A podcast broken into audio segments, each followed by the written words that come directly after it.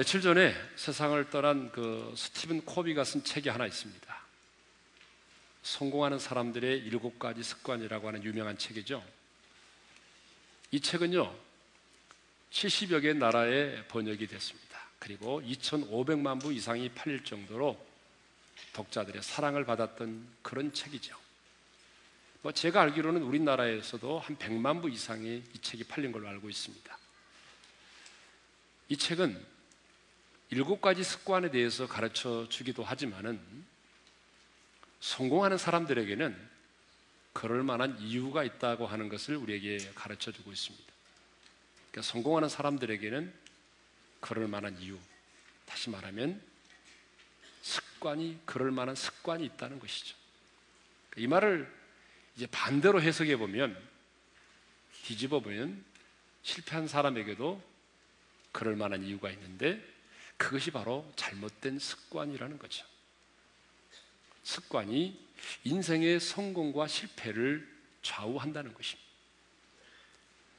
여러분, 40년 동안 미국 난가주 대학의 심리학 교수로 재직하다가 은퇴한 골드 박사가 40년 동안의 교단의 생활을 이제 정리하고 은퇴를 하면서 쓴 책이 하나 있습니다.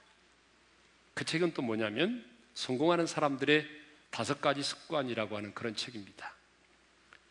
이 교수님이 은퇴하시면서 제자들 가운데 보니까 성공적인 인생을 살아가는 사람들은 학창생활하는 가운데 몇 가지 특징이 있더라는 거죠. 그 첫 번째 특징이 뭐냐 그러면 걸음걸이가 빠르다라는 거예요. 네. 여러분, 보통 걸음걸이가 빠른 사람들은 어떤 사람들이냐면 굉장히 성취욕이 강하고 부지런한 그런 사람들이죠. 두 번째 특징이 뭐냐 그러면 언제나 앞자리에 앉거나 앞쪽에 선다는 거죠. 여러분, 우리 학교 다닐 때 보게 되면 물론 이제 뭐 키 순서대로 자리를 배치하기도 하지만 그렇지 않는 경우에는요 보통 공부를 잘한 사람들이 앞에 앉습니다. 오늘 뒤에 계신 분들은 시험에 들지 않기를 바랍니다. 보통 어때요? 남보다 더 많은 걸 배우기를 원하는 사람, 그런 사람들이 항상 앞자리에 앉고 항상 앞줄에 서죠. 세 번째 특징은요 시선을 집중시킨다는 것입니다.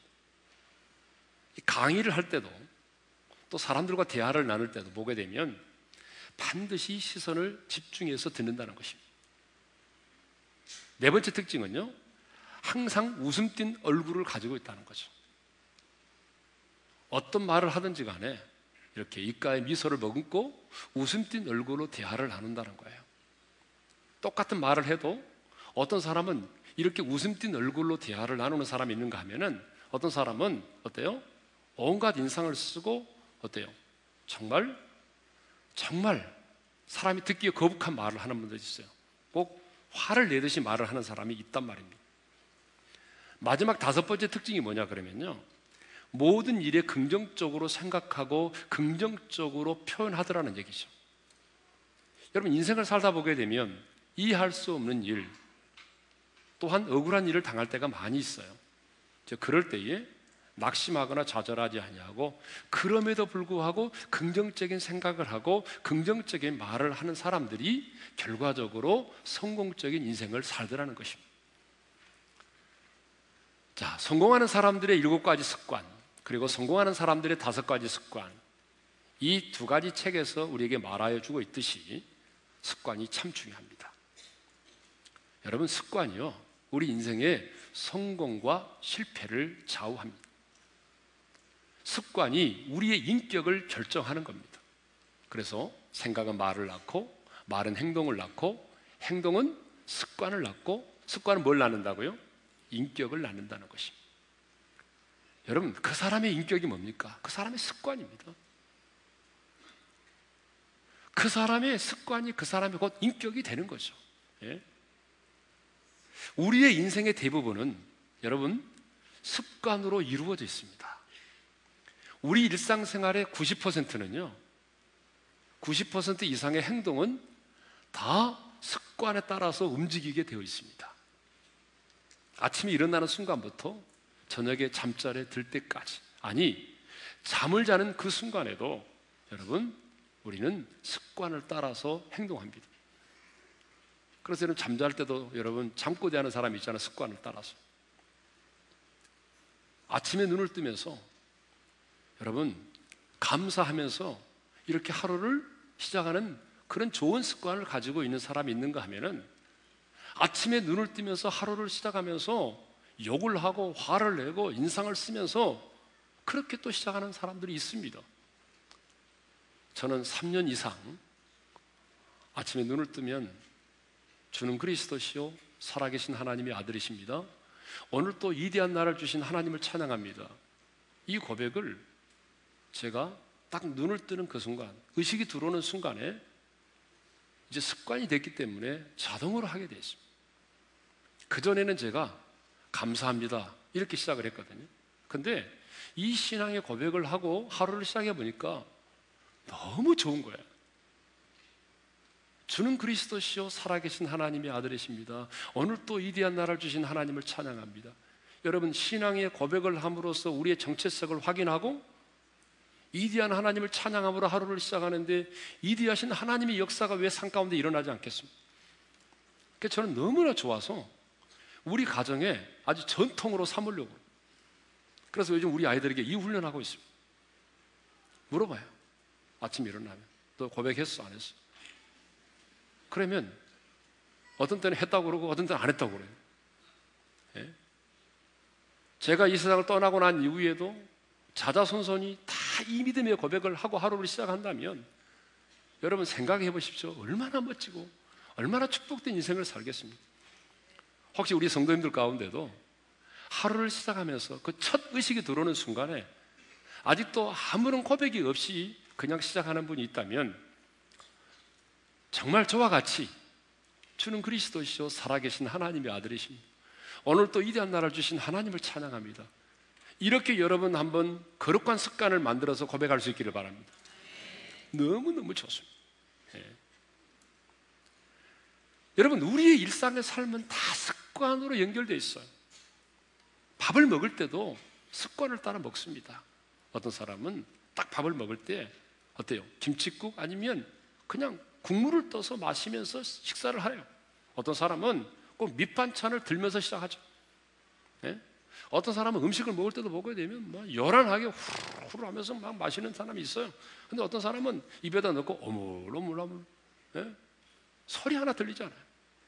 어떤 사람은 막 굉장히 빠른 속도로 음식을 잡수시는 분이 있는 사람은 어떤 사람은 막 음식을 음미하면서 막 예? 여러분 우리가 직장에 출근하고 난 다음에도 보게 되면 어떤 사람은요 커피를 딱 마시면서 하루 일과를 시작하는 사람이 있는가 하면은 어떤 사람은 인터넷 검색부터 하면서 시작하는 사람이 있어요. 이렇게 일상생활의 대부분은 습관에 따라서 여러분 생활합니다. 움직입니다. 그래서 어떤 심리학자는 사람의 행동이라고 하는 것은 습관의 묶음이다라고 했어요. 습관을 묶어놓은 게 우리 인간의 행동이라는 거죠. 그런데 습관에는요 우리 인생을 행복하게 만들어주고 성공으로 이끌어주는 좋은 습관이 있는가 하면은 우리 인생을 불행하게 만들고 우리 인생을 실패하게 만드는 나쁜 습관이 있습니다. 우리가 방금 스킷 드라마를 통해서 보았듯이 여러분 우리 삶 가운데는요 내 영혼에 유익되지 못한 나쁜 습관들이 정말 많이 있어요. 방금 우리가 드라마 통해서 보았잖아요. 그런 것처럼 끊임없이 우리 젊은이들은요 인터넷 앞에서 악성 댓글을 다는 습관이 있어요. 사실이 확인되지도 않은 걸 가지고 자기 나름대로 계속해서 댓글을 달고 그런 악성 댓글을 달아가지고 사람들로 하여금 상처받게 만들고 어떤 사람은 그런 악플 때문에 여러분 죽음이 이르는 사람도 있잖아요. 그것만이 아니에요. 우리 젊은이들 가운데는요 필요 이상으로 연예인들에게 집착하고 연예인들에 대해서 관심을 가는 그런 습관이 있어요. 예? 어느 정도 뭐 연예에 대해서 아는 것은 그렇다 치더라도 너무 집요할 만큼 연예인들에게 관심을 갖고 그것만이 아니죠. 필요에 따라서 거짓말하는 습관. 우리나라 사람들은 어떤 일이나 모임을 끝나고 나면 반드시 뒤풀이 한다고 하면서 술 마시는 습관. 여러분 이런 습관들은 정말 우리 영혼에 유익되지 않는 그런 나쁜 습관들이죠. 그런데 성경을 보니까 성경에도 우리 영혼을 병들게 하고 인생을 실패하게 만드는 그런 나쁜 습관들이 성경에 엄연히 기록되어 있어요. 그러면 성경에 기록되어 있는 것 가운데 나쁜 습관이 어떤 것인지 우리 한번 살펴보십시다. 첫째로 불순종의 습관이에요. 예레미야 22장 21절을 읽겠습니다. 다 같이 시작. 내가 평안할 때에 내가 네게 말하였으나 내 말이 나는 듣지 아니하리라 하였나니 내가 어려서부터 내 목소리를 청종하지 아니함이 내 습관이라. 하나님의 말씀을 청종하지 아니함이 뭐라고 말하고 있어요? 내 습관이라고 말씀하고 있습니다. 여러분, 하나님의 말씀을 듣기만 하고 순종하지 않는 것, 하나님의 말씀을 듣고 감동은 하지만 내가 그 말씀대로 순종하지 않는 것을 성경은 뭐라고 말하냐면 그게 바로 네가 어릴 때부터 청종하지 않은 습관이라고 말하는 거예요. 여러분, 우리는요 순종이 제사보다 낫다는 걸 알고 있습니다. 불순종이 배망의 지름길이라는 사실도 알고 있습니다. 그럼에도 불구하고 알고 있지만 우리가 순종하지 못하고 있어요. 왜 그럴까요? 그 첫 번째 이유는 우리 안에 타락한 죄성이 있기 때문이고요. 또 하나 이유는 방금 우리가 읽은 말씀처럼 우리가 어릴 때부터 하나님의 말씀 앞에 순종하는 그런 습관이 되어 있지 않기 때문에 그래요. 이 불순종이 우리 몸에 배어 있어요. 그래서 하나님의 말씀 앞에 순종하지 못합니다. 여러분, 제가 어린 시절만 하더라도요 부모님이 말씀하시고 선생님이 말씀하시면 아무리 힘들어도 예! 라고 대답하는 습관이 있었습니다. 제가 한번 어린 시절을 돌이켜보니까 우리 어머니가 아침에 이렇게 반찬을 준비하시다가 부엌에서 두부를 사와야 되겠다라고 말해요. 가서 두부를 사오래. 그러면 눈을 비비고 나서 가서 두부를 사가지고 와야 돼. 근데 요즘 여러분 자녀들한테 엄마가 아침에 반찬을 준비하다가 야, 두부가 필요한데 두부 좀 사와라. 슈퍼에 가서 그러면 예! 하고 일어나서 눈 비비고 슈퍼에 가서 두부 사올 자식이 있어요? 없어요? 별로 없어요. 예. 일어나는 것도 힘든데 두부까지 사와요? 지금 생각해보면 몇 시까지 들어와야 된다. 가정예배 드려야 되니까. 야, 여러분 이거 정말 짜증나죠? 그래도 여러분 힘들고 짜증나도 억지로라도 순종했어요. 근데 요즘 우리 자식들은 안 그래요. 몇 시까지 들어와라 그러면은 예배 드리게 그러면 뭐 우리 집은 지금 조선시대를 살아가는 잘 순종하지 않아요. 왜냐하면 이게 어릴 때부터 순종하는 습관이 안 돼 있기 때문에 그래요. 예. 여러분 분명히 아셔야 됩니다. 뭐 요즘에는요 예? 정말 큰 소리 빵빵 치는 사람들을 뭐 진보적인 사람, 개혁적인 사람이라고 말하고 권위 아래 순종하고 부모님의 말씀 앞에 순종하고 이런 거를 이상한 사람으로 취급하는 시대에 우리가 살고 있습니다. 그러나 여러분 분명히 기억하십시오. 불순종은 습관입니다. 제 말이 아니에요. 성경이 말하고 있잖아요. 불순종은 습관이다. 따라서 합시다. 불순종은 습관이다. 예. 또 성경에 보게 되면 나쁜 습관이 또 기록되어 있어요. 두 번째 기록된 게 뭐냐 그러면 핑계라는 게 핑계. 하나님의 말씀 앞에 순종하지 않은 사람들에게 공통적으로 있는 습관이 하나 있는데 그것은 핑계를 너무 잘 댄다는 거죠. 나 때문이 아니라 누구 때문이라고 말한다는 거죠. 여러분 이것도 습관입니다. 습관이에요. 여러분 이 핑계의 원조가 누구죠? 아담과 하와잖아요. 예? 아담은 선악과 따먹고 난 다음에 예? 하나님 앞에서 이렇게 핑계를 댔죠. 우리 남자들만 한번 읽어보겠습니다. 창세기 3장 12절 남자들만 시작. 아담이 이르되 하나님이 주셔서 나와 함께 있게 하신 여자 그가 그 나무의 열매를 내게 주므로 내가 먹었나이다. 그 여자 때문이라는 그 여자. 예? 그랬더니 하와는 또 가만히 있습니까? 하와는 또 이렇게 핑계를 대죠. 창세기 3장 13절은 자매님들만 읽겠습니다. 시작. 뱀이 나를 깨므로 내가 먹었나이다. 누구 때문이라고요? 저 뱀 때문이라요. 뱀. 여러분 이렇게 사람은요 핑계를 대는 거예요. 예? 하나님 앞에 버림받았던 사울왕도 따지고 보게 되면 핑계를 대다가 망한 거 아닙니까? 하나님께서 아말렉의 모든 건 남기지 말고 다 진멸하라고 그랬는데 하나님이 그 말씀 앞에 불순종했어요. 왜? 자기 욕심 때문에. 자기 욕심 때문에 불순종을 했으면도 이렇게 핑계를 대죠. 여러분, 우리 다 같이 사무엘상 15장 21절을 읽겠습니다. 다 같이요. 가장 좋은 것으로 길갈에서 당신의 하나님 여호와께 제사하려고 양과 소를 끌어왔나이다. 하나님 내 욕심 때문입니다라고 말하지 않고요. 뭐라고 말해요? 하나님께 제사를 드리려고, 가장 좋은 것으로 하나님께 제사를 드리려고 이렇게 하나님 앞에 핑계를 댄단 말입니다. 여러분 주변을 보십시오. 실패하는 사람들의 공통적인 특징이 있습니다. 그것은 핑계를 댄다는 것입니다. 당신 때문이야. 내가 배우지 못해서 그래. 가방끈이 짧아서 그렇다고. 나를 뒤에서 밀어주는 사람이 없기 때문에 그래. 내가 시대를 잘못 태어났어. 여러분, 모든 사람들은 때문이라고 말하죠. 핑계를 댄다는 거죠. 이게 공통된 실패한 사람들의 특징입니다. 세 번째로, 성경에 보니까 또 나쁜 습관이 하나 기록되어 있습니다. 그게 뭐냐면요, 모이기를 피하는 습관이죠. 히브리서 10장 25절을 읽겠습니다. 다 같이 시작. 모이기를 피하는 어떤 사람들의 습관과 같이 하지 말고 오직 권하여 그날이 가까움을 볼수록 더 그리하자. 여러분, 말세의 특징 중에 하나가 뭐냐면 성경은 이렇게 말하죠. 모이기를 피하는 자들의 어떤 습관이라고. 그러니까 주님이 오실 날이 가까이 오면 올수록 사람들에게 어떤 특징이 일어나는가 하면 매이려고 하지 않는다는 거죠. 요즘 현대인들이 그렇습니다. 요즘 현대인들이 매임을 당하려고 하지 않아요. 공동체 안에 들어오려고 하지 않아요. 여러분 그러죠?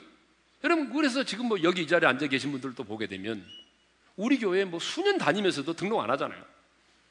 왜 그래요? 공동체 안에 들어오면 불편하잖아요. 나 홀로 신앙생활을 자유롭게 하고 싶다는 거잖아요. 물론 맞아요. 여러분이 어떤 모임에 들어오기 시작하고 공동체 안에 들어오면은 불편한 점 한두 가지가 아니죠. 여러분 한번 생각해 보세요. 일단은 여러분이 공동체 안에 들어오게 되면 불편한 점이 뭐예요? 내 약점이 드러난다는 거죠. 그리고 누군가로부터 시험을 당한다는 거죠. 말과 행동으로. 그리고 어떻든지 간에 돈이 들어간다는 거 아닙니까? 밥이라도 함께 사줘야 되니까. 청소도 한 번 더 해야 되고. 그냥 매일을 원하지 않아요. 그래서 사람들은요, 나 홀로 조용히 신앙생활 하려고 해요. 그런데 그것은 올바른 신앙생활이 아닙니다. 이런 어려움이 있지만 그럼에도 불구하고 주님은요, 모이기를 피하는 자들의 습관과 같이 하지 말고 그럴 때일수록 모이라고 말하죠. 왜 그래요? 그것은 우리의 신앙생활이 영적인 전쟁이기 때문에 그렇습니다. 여러분 영적인 전쟁이에요. 우리 주변은 여러분 사탄이 우는 사자처럼 삼킬 자를 두루 찾아 우리 주변에 맴돌고 있잖아요. 그런데 나 혼자 그 사탄과 싸우는 것보다는 믿음의 사람들이 함께 진을 치고 함께 기도하면서 싸워야 된단 말입니다. 그러니까 공동체 안에 들어와서 어때요? 함께 기도하고 함께 예배드리는 거 원하는 것입니다. 그래서 우리는 할 수만 있으면 어떻게 해야 되죠? 함께 모여야 됩니다. 모여야 돼요. 오늘 주의 날인데 오늘 비도 오고 그렇잖아요. 안 좋은 날씨인데 우리가 이렇게 모였잖아요. 이렇게 모여서 예배를 드릴 이유가 뭐가 있겠습니까? 집에서 여러분들이 이렇게 비가 오는 날은 집에서 그냥 인터넷 딱 들어가면 유명한 목사님들 설교도 얼마나 많습니까? 그 중 딱 목사님들 설교 제목 봐가지고 아 이거 오늘 이거야 이거. 그러니까 내가 원하는 말씀 딱 클릭하고 그리고 듣고 커피 한 잔 딱 마셔가면서 헌금은 온라인으로 보내고. 여러분 얼마나 좋습니까? 얼마나 자유롭습니까? 여러분 이렇게 예배 드릴 수 있잖아요 우리가. 그럼에도 불구하고 우리가 쉽게 예배를 드릴 수 있는 상황이지만 왜 그런 것들을 유혹을 뿌리치고 우리가 이 자리에 모였습니까? 성경은 모여서 예배하라는 거예요. 모이기를 피하는 것은 마지막 때 특징이라는 거예요. 힘들고 어려워도 모여서 예배드리고 모여서 기도하라는 거죠. 그래서 여러분 성경에 보게 되면 주님은 두세 사람이 모일지라도 내 이름으로 모이면 내가 너희와 함께 하겠다고 약속을 하셨어요. 더 나아가서 여러분 마태복음 18장 19절에서 이런 말씀하시죠. 다 같이 읽겠습니다. 시작. 진실로 다시 너희에게 이르노니 너희 중에 두 사람이 땅에서 합심하여 무엇이든지 구하면 하늘에 계신 내 아버지께서 그들을 위하여 이루게 하시리라. 땅에서 두 사람이 합심으로 기도하라는 거예요. 그러므로 여러분 정말 우리 오륜의 지체들은 내가 힘들고 어려워도 함께 모일 수 있기를 바랍니다. 함께 모여 예배드리고 함께 모여 기도하고 함께 모여서 성도의 교제를 나눌 수 있기를 바랍니다. 이 모임을 피하려고 하는 것은 아주 잘못된 습관입니다. 그 밖에도 보게 되면 우리 영혼에 유익되지 못한 나쁜 습관들이 많이 있습니다. 뭐 예를 들면 거짓말하는 것, 남을 비난하는 것, 부정적인 생각을 하고 부정적인 말을 하는 것. 예? 여러분 그런 분들이 얼마나 많이 있습니까? 예? 이 부정적인 말과 부정적인 표현을 하는 사람들이 얼마나 많아요. 예배 시간에 지각하는 것, 축도도 끝나기 전에 먼저 나가는 것, 새치기 하는 것, 개콘에 나오는 정여사처럼 습관적으로 물건 사고 반품해달라고 하는 사람들, 그래서 안 되면 물어! 이런 사람도 있잖아요. 우리 그리스도인들이 버려야 될 나쁜 습관입니다.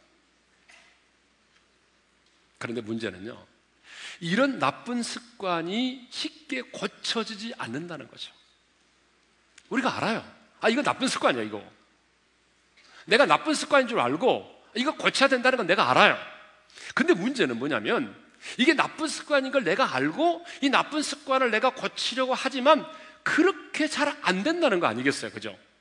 이게 너무 몸에 배어있기 때문에, 수년 동안 몸에 배어있기 때문에 여러분 이게 잘 안 고쳐진다는 거죠. 그럼 어떻게 하면 좋아요? 그럼 여러분 어떻게 하면 좋아요? 제가 여러분들에게 오늘 처방전을 드리겠습니다. 어떻게 하면 우리가 나쁜 습관을 고치고 좋은 습관을 가질 수 있을까? 여러분 그것은요, 성령의 능력 안에서 내가 좋은 습관을 갖는 것입니다. 성령의 능력으로 인해서 내가 좋은 습관, 거룩한 습관을 갖게 되면 여러분 그 거룩한 습관으로 나쁜 습관을 이겨내는 것입니다. 여러분 이거 아셔야 돼요. 습관은요, 습관에 의해서 정복당합니다.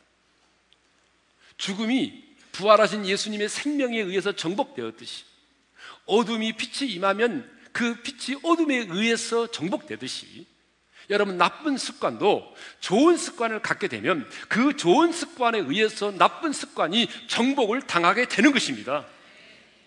그렇기 때문에 여러분 우리가 좋은 습관, 거룩한 습관을 만들어 가야 되는 거예요. 개콘에, 자꾸만 개콘 얘기하니까 죄송합니다만은, 이 개콘에서 신보라 씨가 세상은 말하지 안 될 놈은 안 돼, 무엇을 하더라도 안 될 놈은 안 돼라고 말합니다. 그러나 성령의 능력을 힘입으면 안 될 놈도 되게 되어 있습니다. 예? 좋은 습관, 거룩한 습관을 갖게 되면요 여러분 안 될 놈도 되게 되어 있습니다. 예? 자, 그렇다면 이제 우리는 이제 거룩한 습관이 무엇인지를 예수님의 생애를 중심으로 한번 살펴보도록 하겠습니다. 자, 인간의 몸을 입고 이 땅을 사셨던 우리 예수님에게도 뭐가 있었냐? 여러분, 습관이 있었다는 거죠. 우리 예수님이 습관을 따라 사셨습니다. 그러면 우리 예수님에게 있었던 그 첫 번째 습관이 뭔지 아십니까? 그 첫 번째 습관은요, 성경을 읽는 습관이었습니다. 여러분, 오늘 본문을 다시 한번 읽겠습니다. 다 같이 시작. 예수께서 그 자라나신 곳 나사렛에 이르사 안식일에 늘 하시던 대로 회당에 들어가서 성경을 읽으려고 서심이에요. 한번 따라서 합시다. 늘 하시던 대로. 여러분 늘 하시던 대로가 뭐예요? 이게 습관 아닙니까? 습관.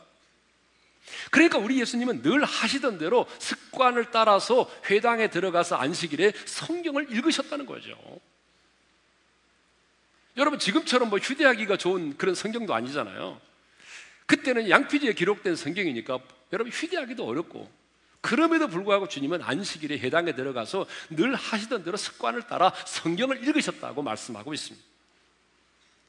예수님은 요한의 고백대로 말씀이 육신이 되어 이 땅에 오신 분이고 말씀 그 자체이신 분입니다. 그럼에도 불구하고 육신의 몸을 입고 이 땅에 계시는 동안에 우리 예수님은 그 성경을 읽으셨다는 거죠. 하나님의 말씀을 가까이 하셨다는 것입니다.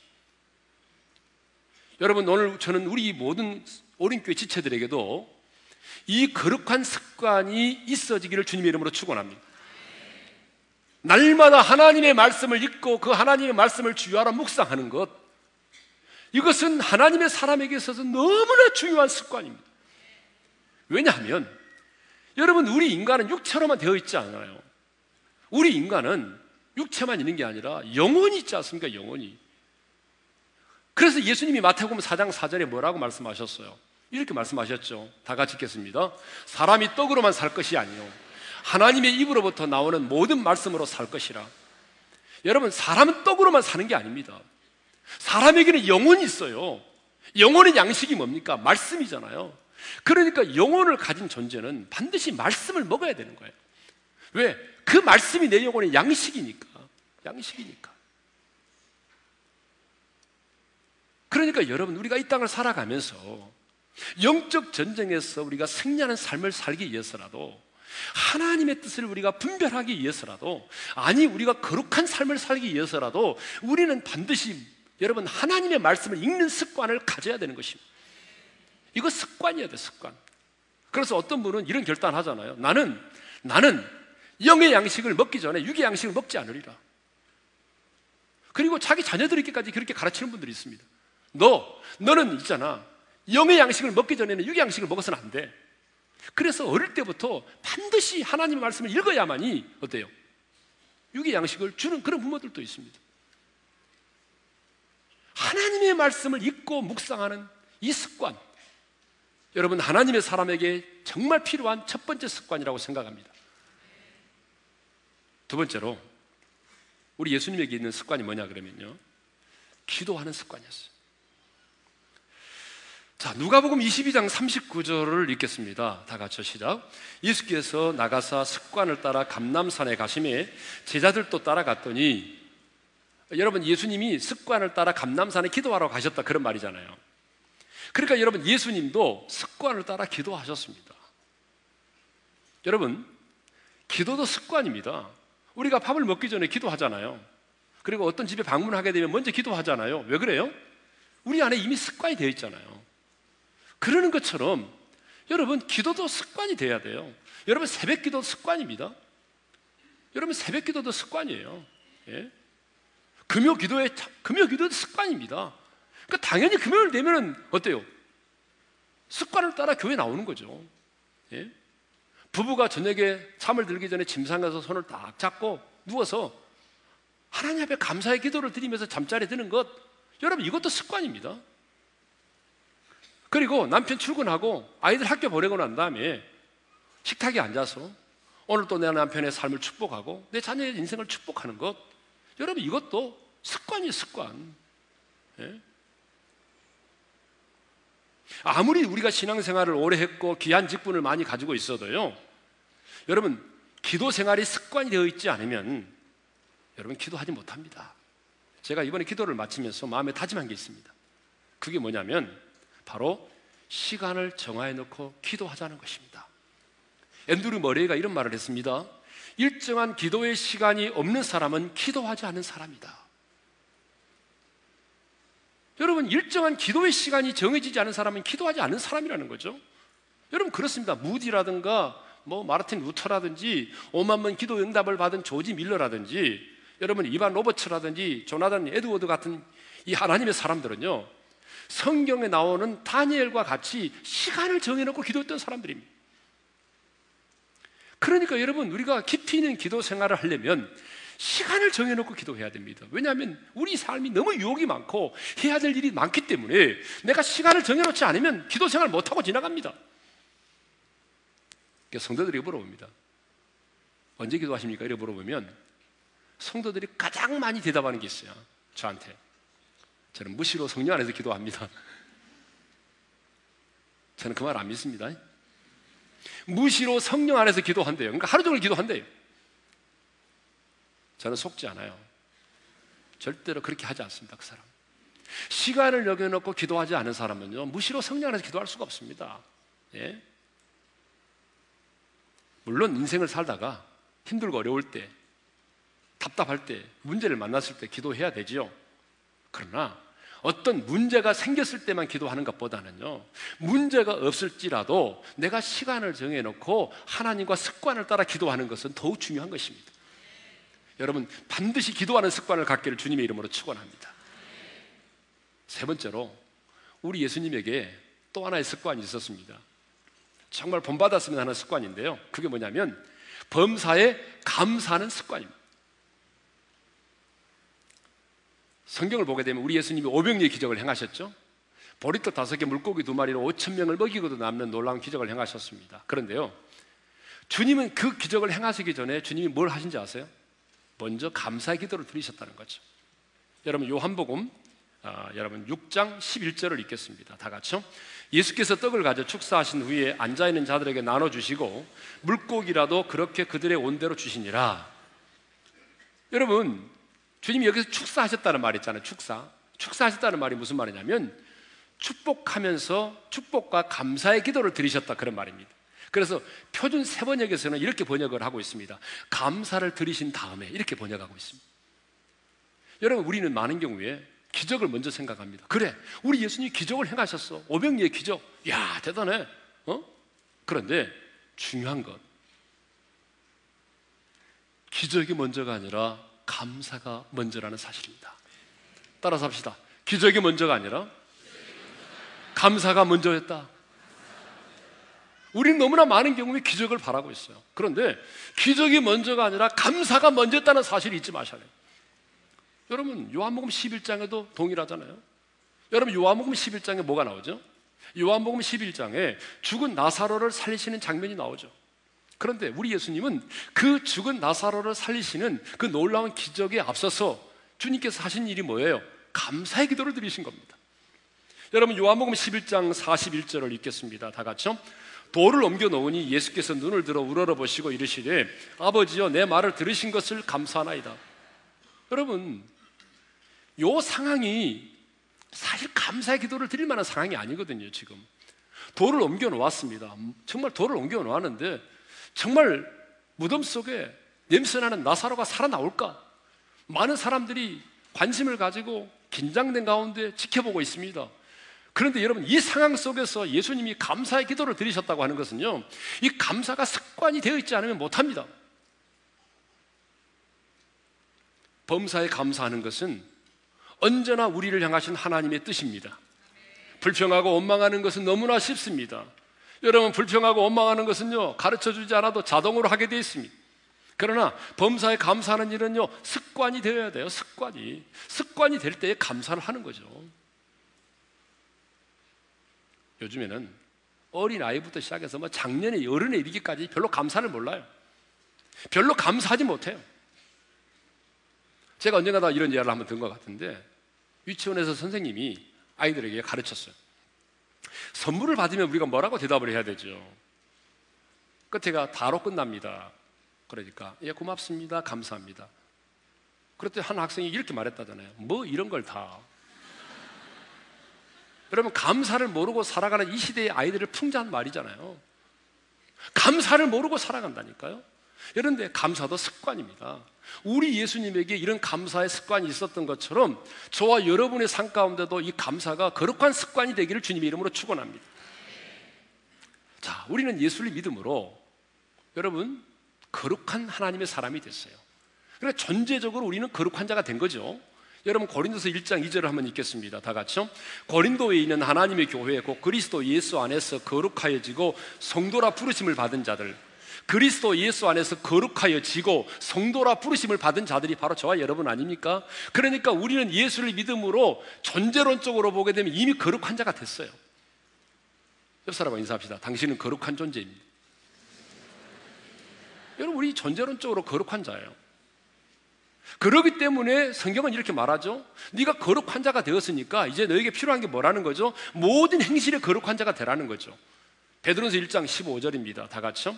오직 너희를 부르신 거룩한 이처럼 너희도 모든 행실에 거룩한 자가 되라. 모든 행실에 거룩한 자가 되라고 말하죠. 근데 여러분, 우리가 존재론적으로 거룩한 자가 됐잖아요.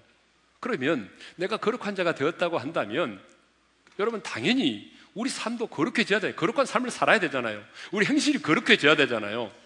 근데 문제는 내가 존재론적으로는 성도가 됐고 거룩한 존재가 됐는데 문제는 내 삶에 거룩한 행실이 별로 없다는 거예요. 여러분, 이걸 아셔야 됩니다. 내가 거룩한 존재가 되는 것은 오직 하나님의 은혜로 된 것입니다. 그러나 내가 이제는 거룩한 존재가 되었는데 행실의 거룩함이 필요합니다. 그런데 이 행실의 거룩함은 내 노력이 필요합니다. 그래서 행실의 거룩함을 이루어가기 위해서 우리가 뭐가 필요하냐? 노력이 필요한데 그 노력이 바로 뭡니까? 습관이란 말입니다. 그러니까 우리가 이 거룩한 행실의 삶을 살기 위해서 우리 안에 다분히 뭘 필요해요? 습관을 만들어 가야만이 거룩한 행실의 삶을 살 수 있다는 거죠. 그러므로 여러분, 좋은 습관을 만들어 갈 수 있기를 바랍니다. 오늘 여러분들이 말씀을 듣고요, 아 그래, 참 설교 좋다, 그걸로 끝나면 무슨 의미가 있겠습니까? 저는 오늘 여러분들이 이 말씀 앞에서, 그래, 적어도 나도 오늘 이 말씀 앞에서 내가 2가지 이상 거룩한 습관을 만들도록 결단하리라. 여러분 결단하셔야 돼요. 예? 우리 마음의 정원을 가꾸듯이 여러분 습관도 내가 노력하고 가꾸어야만이 습관이 되는 겁니다. 학자들에 의하면요, 습관이 되기까지는 21일 동안의 반복이 필요하다는 거예요. 하루아침에 된다는 거, 하루아침에 되는 게 아닙니다. 적어도 이것이 내 몸에 배어서 습관이 되려면 21일 동안의 반복이 필요하다는 거죠.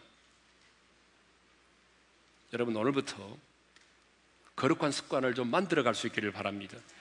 그러니까 나는 안 돼, 그렇게 생각하지 말고요, 여러분 오늘부터 정말 하나님 앞에서 거룩한 습관을 만들어 갑시다. 더 나아가 우리 자녀들에게 거룩한 습관을 갖도록 만들어줘야 됩니다. 어거스틴은 말합니다. 신앙이란 거룩한 습관을 만들어 가는 것이다. 신앙이 뭐냐? 거룩한 습관을 만들어 가는 게 신앙생활이래요. 미국 조지아 주립대학의 토머스 스탠리 교수가 부의 세습에 관한 연구 결과를 발표한 적이 있습니다. 그러니까 최근 20년 동안 미국의 경제를 움직였던 100만 장자들의 성장의 과정과 기업의 성장 내용을 연구한 결과를 발표를 했습니다. 여러분 그 발표에 따르면요, 미국 재벌의 80%가 중산층이나 노동자 출신 가정에서 태어났다는 것입니다. 부모로부터 기업을 물려받거나 많은 유산을 물려받아가지고 재벌이 된 사람은 고작 20%에 불과하더라는 거죠. 여러분 이 결과가 무엇을 말해줍니까? 자수성가해서 여러분 큰 재벌이 된 사람들은요, 공통점이 있더라는 거죠. 그들은 부모로부터 유산을 물려받은 것이 아니라 좋은 습관을 물려받았다는 것입니다. 비록 서민이었고 중산층의 가정의 자녀였지만 그들은 부모로부터 좋은 습관을 물려받았다는 것입니다. 여러분 그렇습니다. 정말 우리 자녀들이 잘 되기를 원한다면요, 성공적인 인생을 살기를 원한다면 우리가 우리의 자녀들에게 썩어지는 물질을 유산으로 남겨주기보다는 여러분 거룩한 습관을 만들어줄 수 있기를 바랍니다. 거룩한 습관을 만들어주는 부모가 될 수 있기를 바랍니다. 내 자녀들로 하여금 어릴 때부터 거룩한 습관을 만들어주는 것이 훌륭한 부모죠. 어릴 때부터 예배를 생명처럼 귀하게 여기는 습관을 만들어줘야 됩니다. 내일 시험이 있어도 너는 오늘 예배를 드려야 돼. 여러분 어릴 때부터 예배를 사모하고 예배를 생명처럼 귀하게 여기는 습관을 만들어줘야 됩니다. 교회를 사랑하는 습관, 여러분 하나님 앞에 헌금을 드릴 때도 준비되지 않아가지고 교회 와가지고 구개진 헌금 드리는 것이 아니라 미리미리 준비하여 하나님께 드리는 습관, 온전한 11조를 드리는 습관, 결혼하기 전까지는 12조를 하나님께 드리고 결혼하고 나면 11조는 하나님께 드리고 11조는 내게 가져와! 부모에게. 여러분 이게 좋은 습관입니다. 이게 네? 뭐 아멘을 안 하시네, 별로니까.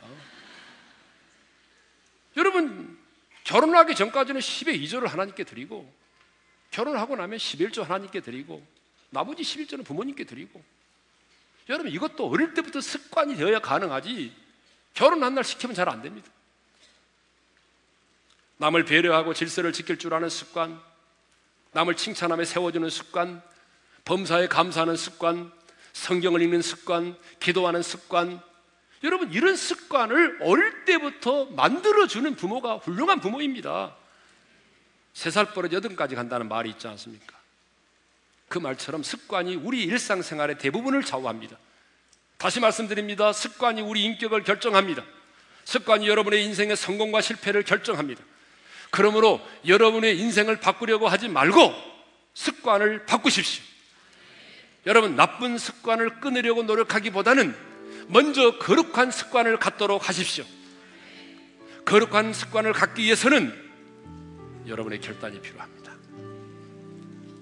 여러분 오늘 결단하셔야 됩니다. 나는 어떤 습관을 지금부터 갖겠다. 그렇게 여러분이 결단하고 성령님을 의지할 때 성령님이 여러분을 도와주실 것입니다. 거룩한 습관으로 여러분 나쁜 습관들을 정복해 갈 수 있기를 바랍니다. 내일로 미루지 마십시오. 오늘 여러분 결단하십시오. 찬송가 420장 1절과 3절을 부릅니다. 성결기에 늘 기도하며 너 주말에 있어 늘 성경 보고 본 영제들 함께 늘 사귀면서 일하기 전마다 너 기도하라. 너 성결기에 주 따라가고 일 다급하여도 방황치 말고 참 즐거울 때나 또 슬플 때나 너 주님만 믿 늘 따라가라. 자, 여러분 우리 한번 눈을 감고 주신 말씀 마음에 새기면서 나가십시다. 사랑하는 성도 여러분, 습관이 중요합니다. 습관이 내 인격을 결정합니다. 습관이 내 인생의 성공과 실패를 좌우합니다. 습관이 내 인생의 행복과 불행을 만들어주는 것입니다.